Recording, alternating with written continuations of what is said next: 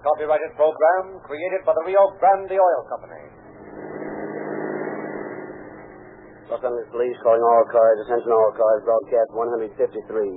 Be on the lookout for two men working a bunco racket. These men are thought to be borrowing large sums of money on unowned property. That's all. Rosenquist.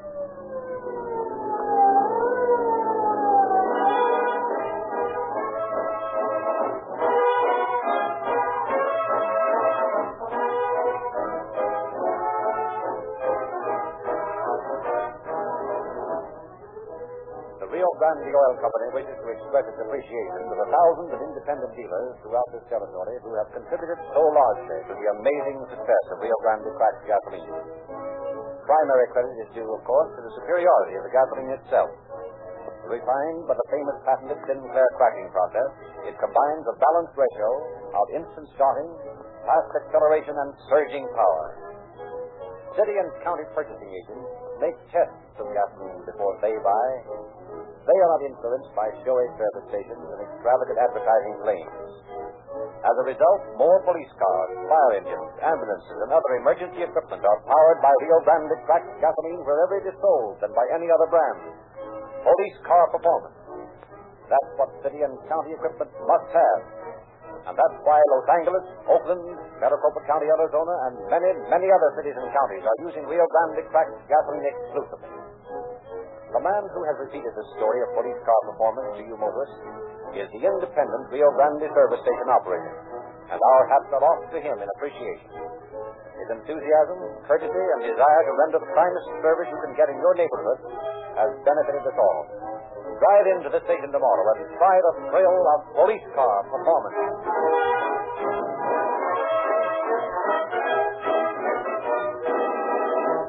Once again, it is our pleasure to present Chief James E. Davis of the Los Angeles Police Department. Chief Davis. Good evening, friends. Tonight you will hear the story of two men who thought they could outsmart society as well as the police by working a racket as old as the well-known Army game. Theirs was a cleverly worked out plan, with every detail we checked until it looked foolproof. But, as in 99 out of 100 cases of this type, they made just enough small mistakes to eventually bring them to our bunco squad's attention.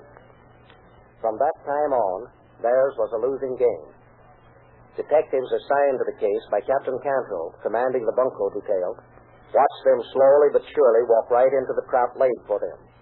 And when the trap was sprung, there were two more criminals who had learned too late the fact that they could defy society just so long and no longer.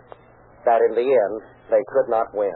Thank you, Chief Davis. Ladies and gentlemen, tonight we take pleasure in presenting a guest artist, Miss Esther Ralston, lovely star of many motion pictures, who has just completed work on Reunion, 20th Century Fox's latest vehicle with the Dionne Quintuplets.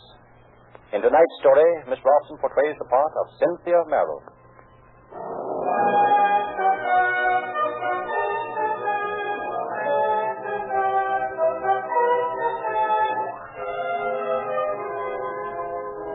Hollywood, the melting pot of the world. Here, in the glare of the mighty lights, comedy and tragedy go hand in hand. Men and women from all parts of the globe build dream castles. Watch them crash at their feet. Hollywood and a small bungalow apartment. In the tiny parlor, garishly decorated with pictures of famous movie stars, a man and a woman facing each other. Facing Hollywood. I'm sorry, Jim. I hoped this wouldn't happen, and now it has. So, what are we going to do about it? I told you how I feel. You mean I... you won't give it up? You mean that all this tinsel is more important to you than our marriage? Jim, I You're don't... trying to tell me that the only thing you want right now is fame as an actress. It isn't just that. It's now that I've come so close to getting there, I can't just throw it over. Tomorrow they're testing me at the studio for a part that might make all the difference in the world.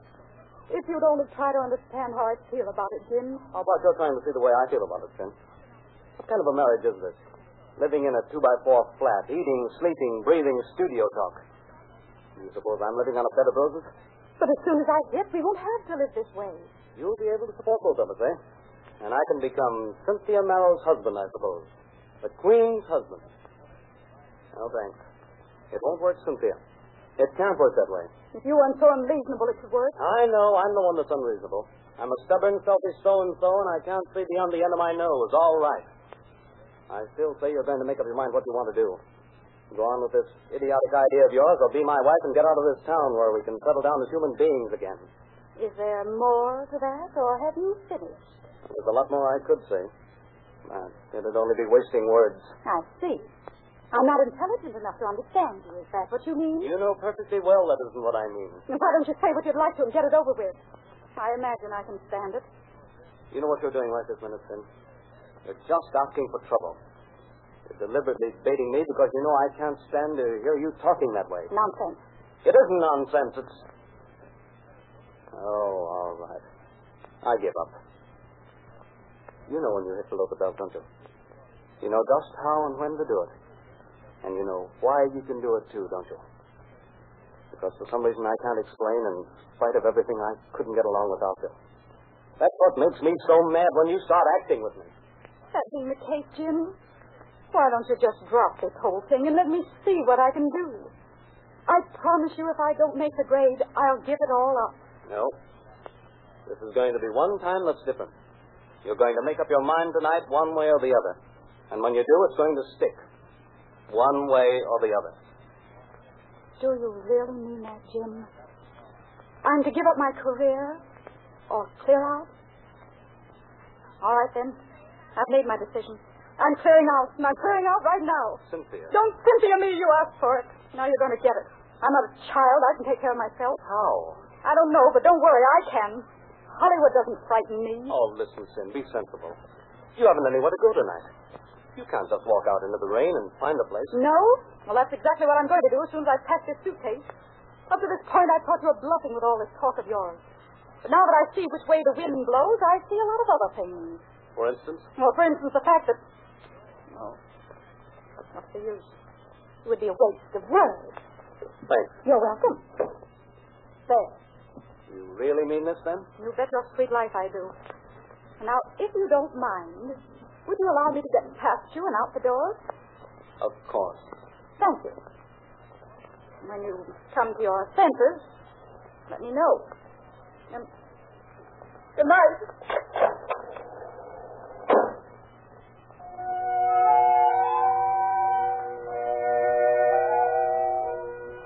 So, movie struck Cynthia walked out of her house into the drizzling rain, and Jim alone spends the next two hours walking the floor, wrestling with his problem.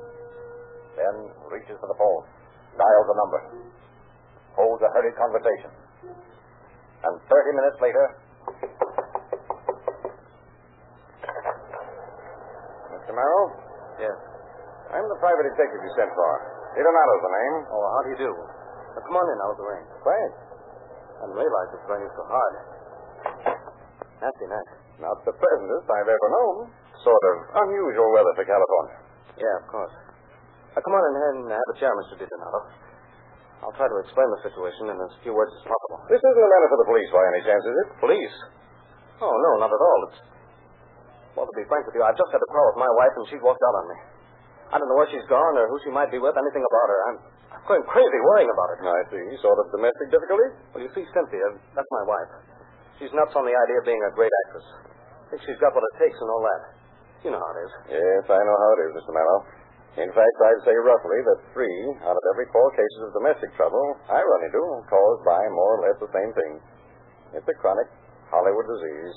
Well, what I want you to do is to find her for me. Have any idea where she is? No. My simple beginning. Well, go ahead. Well, when you find her, I thought you could sort of keep an eye on her and let me know what she does. Tell me one thing, Mr. Mallow, before we go any further. Is there another man in this?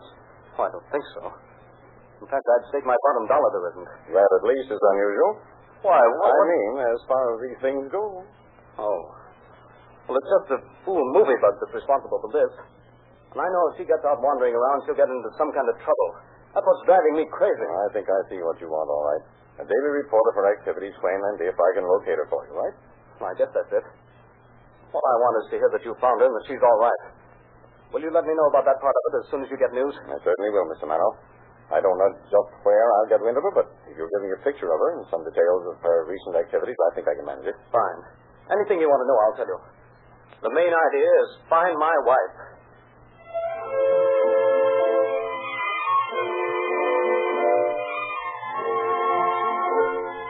And so, Private Detective Di Donato and Cynthia's husband discussed the situation far into the night.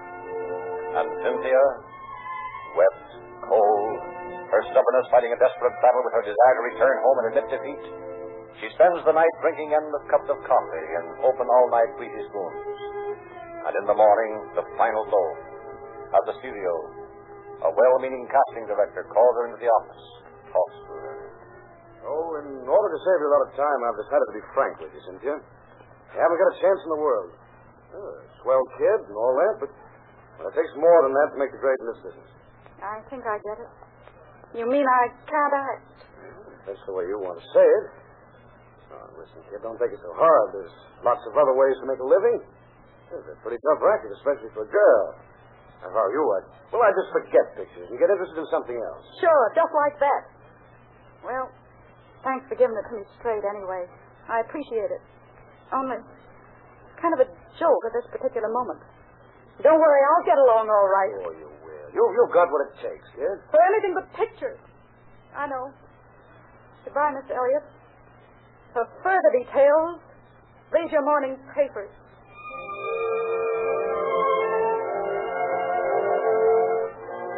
So Cynthia finds herself with a choice of two things admit defeat and go home to Jim, or take the first job she can land, doing anything.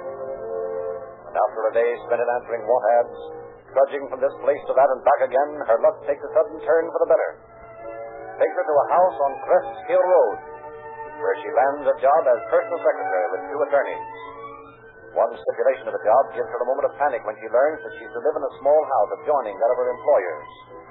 But the thought of Jim gloating over his victory as she goes home supplies the needed courage. And so, nervous but determined, Cynthia Merrill accepts the job, moves in.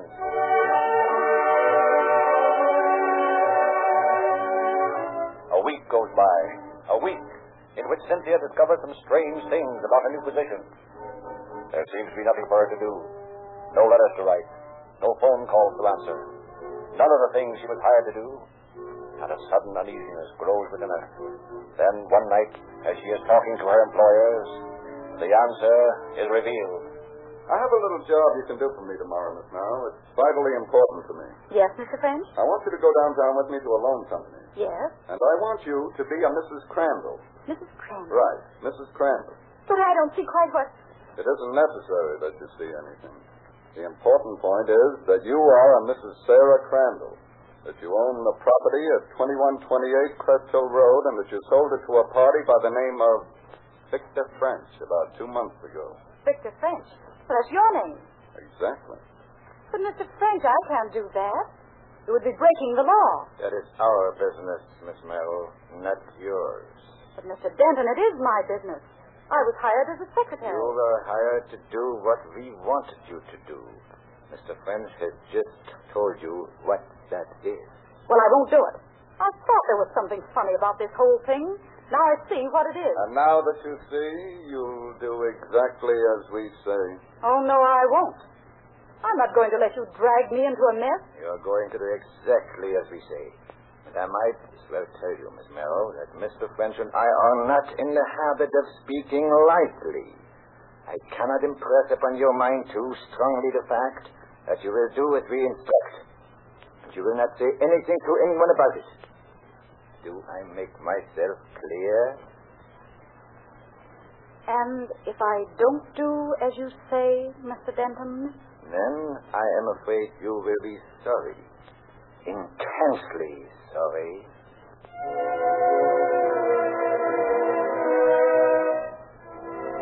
So Cynthia returns to her fear clutching her, her mind whirling with the realization that she has walked into a spider's web, that her employers are not attorneys but criminals, capable of doing anything. And it is while she is sitting on the edge of her bed, thinking desperately, on the verge of tears from sheer fright, that a sudden noise at the outside door turned her heart to ice.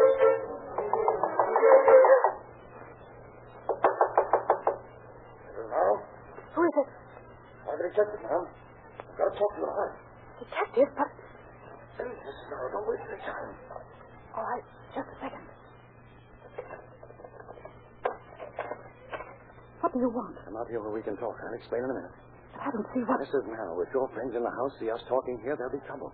Now, please don't ask questions until we get up the street a ways. I'll explain everything then. All right, I'll come.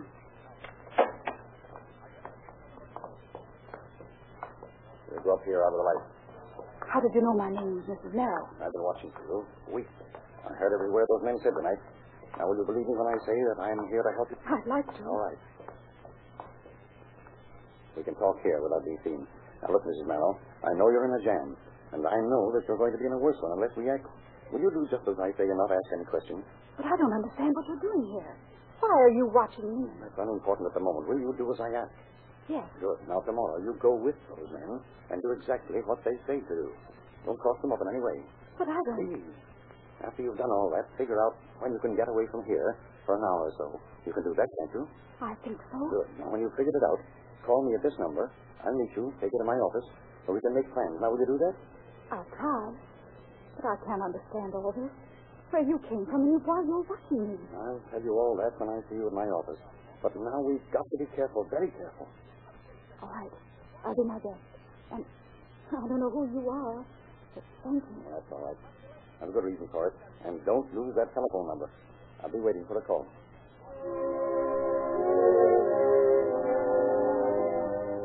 Following day, Cynthia accompanies friends to the loan company, follows his instructions to the word, returns to the house on Crest Hill Road.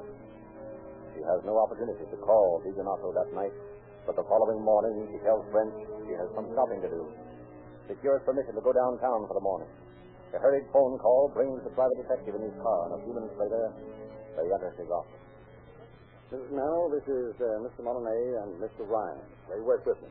How do you do? How do you do? How are you? Sit down. Thank you. Now, I want you to repeat exactly what Mr. French told you the other night, and also what you did yesterday at that loan company.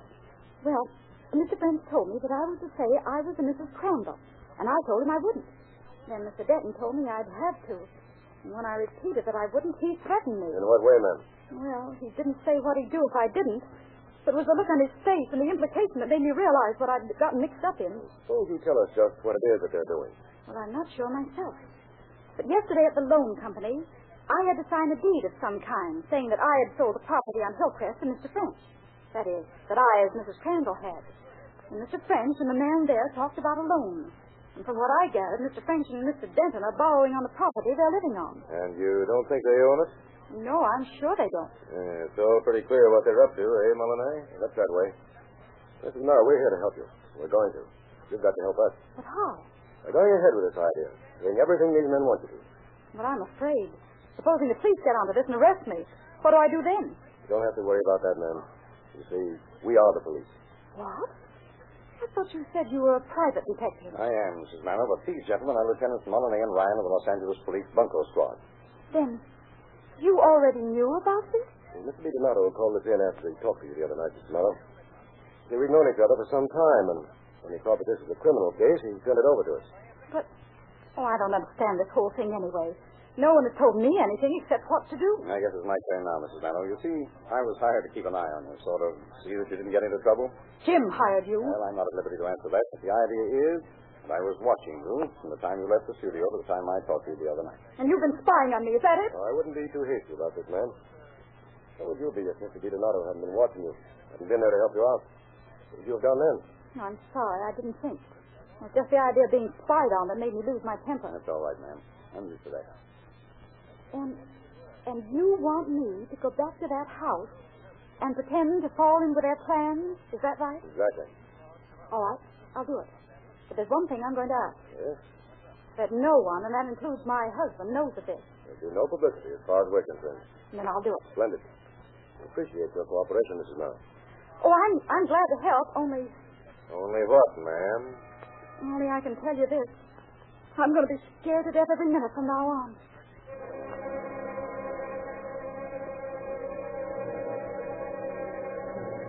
Cynthia Merrill returns to the Crest Hill house, her mind whirling. And Lieutenants Molinay and Ryan lose no time, setting the wheels of the law into motion. They assign two men to stake the Crest Hill house. Spend the rest of the day and all night poring over musty files in the record bureau. Make plans for a foolproof trap. and by morning they are in possession of the following facts. Past records show both French and Denton to have been arrested before on forgery and attempted extortion. The deed of sale on the Crest Hill property has already been forged by Denton. Evidently, the loan company needed only the substantiation of Mrs. Crandall, the past owner, to complete the transaction. Checkup with the loan company reveals the fact that it will be a matter of three days to a week before the final approval can be secured and the check issued. And acting upon this, Lieutenants Molinay and Ryan interview a bewildered official at the loan company's offices. Give instructions. But, uh, but, Lieutenant, if, if uh, these men are swindlers, why, why do you want us to give them the check? I don't understand. Because if you go right ahead, just we're all on the up and up, and don't scare them off. The minute you hand over the check, we'll knock them over. But uh, supposing something goes wrong and they get the check, but you miss them. We are not in the habit of missing people we want. Oh, really? Well, oh, uh, yes. Well, it uh, strikes me as risky business, uh, hand, handing out good money to crooks. Now, look, look. Is there any way that the signature on the check might be just wrong enough to keep them from cashing it? Oh, oh, yes. Yes, well, just, isn't that a clever thought? It, it could be done then. Oh, certainly. E- easiest thing in the world. Well, that's the answer to your worry. As soon as the check is ready, let us know. Then notify French and Denton of the fact. When they come to get it, we'll do the rest.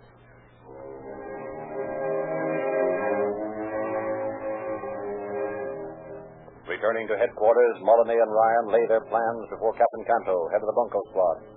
Secure five men to assist them.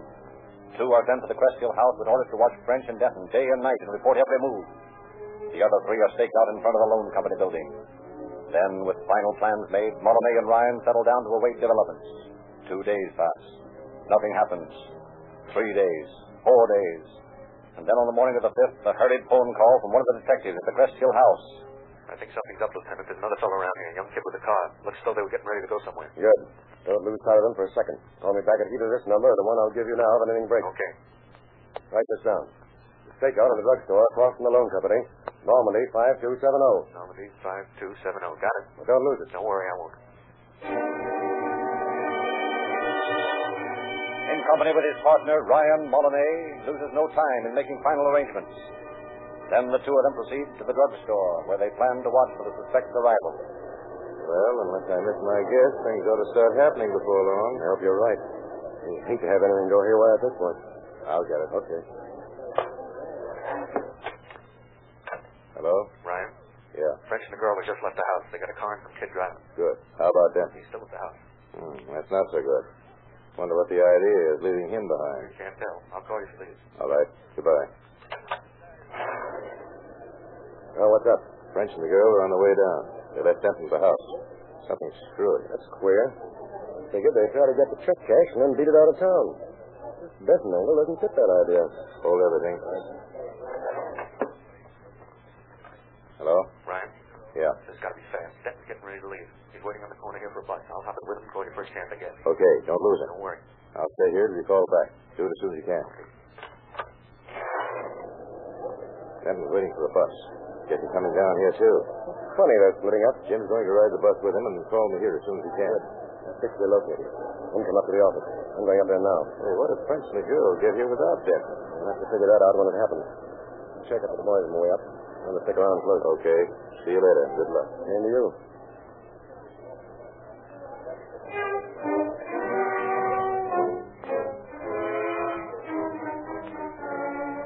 Leaving Ryan at the drugstore stakeout, Molinay crosses the street, gives whispered last-minute instructions to the three men loitering at the entrance to the building, enters the offices of the loan company, where he is met by a highly nervous official.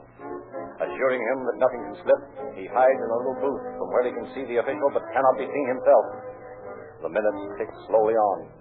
And then, suddenly, Lieutenant Ryan hurries through the door, approaches him. Nothing's up. Ray just called me, and Denton's down to the recorder's office. Looks as though he was waiting for someone. Oh, what's the devil? Hey, wait. I got it. Look, Ryan. You stick here with me. When I knock French over, you take the check and beat it downstairs. Get it sent over to Denton at the recorder's office by special messenger. That's the idea. I'll explain later. As soon as you send the check, get over there fast and look what happens. You see him take the check, pick him up. Get it? Yeah, I think I do. Good. Come on into this booth here. French and the girl ought to be here any minute. Okay. Flatten against the wall there. Yeah. This way we can see them, but they can't see us. Yeah, we hope, right? Hey, wouldn't we feel silly if they'd gotten wise and left us flat-footed? hey, you don't suppose anything like that could happen, do you? It could, but I have hope that it isn't. Well, time will tell. Wait a minute. Quiet. Uh, good morning, Mr. French, Mrs. Crandall. Good morning. I understand my check is ready. Oh, yes, yes. Uh, that, that's right, quite, quite right. I have it right here. Uh, good. If you'll be so kind as to hand it to Mrs. Crandall. Oh, oh yes, yes, of course. Uh, of course, Mr. French. Just making the girl take it. That's so good. He's a smart lad. Here you are. Fifteen hundred dollars. Thank you. All right. I'll take it now, Mrs. Crandall. Here you are. Now, let's go. Just a minute, Mr. Frank. Say, say, what is this? You might call it an arrest. Come on, put out your hands. What, what does this That's mean? what it looks like, Punch. The end of the line. Oh, just take that check. Thanks. Yeah, Ryan. Get this over to our friend Denton as fast as you can. I'll keep Mr. French and the lady company till you get back. Leaving Molyneux and his prisoners at the office, Ryan carries out instructions, and ten minutes later he watches Denton pocket the check, lets him walk out of the recorder's office into the street, then promptly places him under arrest. Returning to the loan company with Denton handcuffed to him, he rejoins Molyneux. So here we are, all together. Pretty smart idea of yours, Denton. Waiting to record this transaction till after you got the check. That way, if anything went wrong, you wouldn't have a forgery rap at the recorder's office. Likewise, Guy, I'd like to know one thing. How the devil did you get on to us?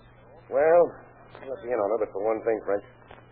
You're going to have such a long time up there with nothing to do that I'd hate to deprive you of the pleasure of figuring it all out for yourself. You're a pretty smart fella. It's a very simple matter for you. Come on, let's go.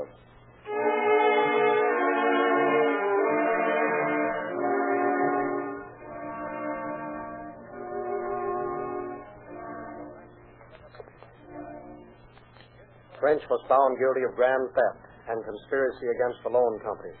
And on May 12, 1932, he was sentenced to one year on the county road gang, five years probation, and fined $500. On December 9th of the same year, his probation was modified, and he was released.